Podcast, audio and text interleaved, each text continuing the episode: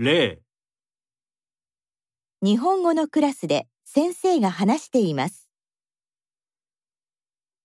今日は多読という授業をします。多読は多く読むと書きます。本をたくさん読む授業です。ルールが3つあります。辞書を使わないで読む。わからないところは飛ばして読む。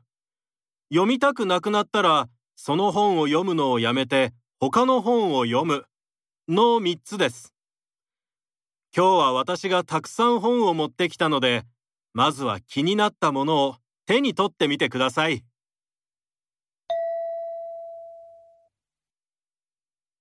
今日の授業で学生は何をしますか？1、先生が本を読むのを聞く。2、辞書の使い方を知る。3、たくさんの本を読む。4図書館に本を借りに行く。最も良いものは3番です。回答用紙の問題3の例のところを見てください。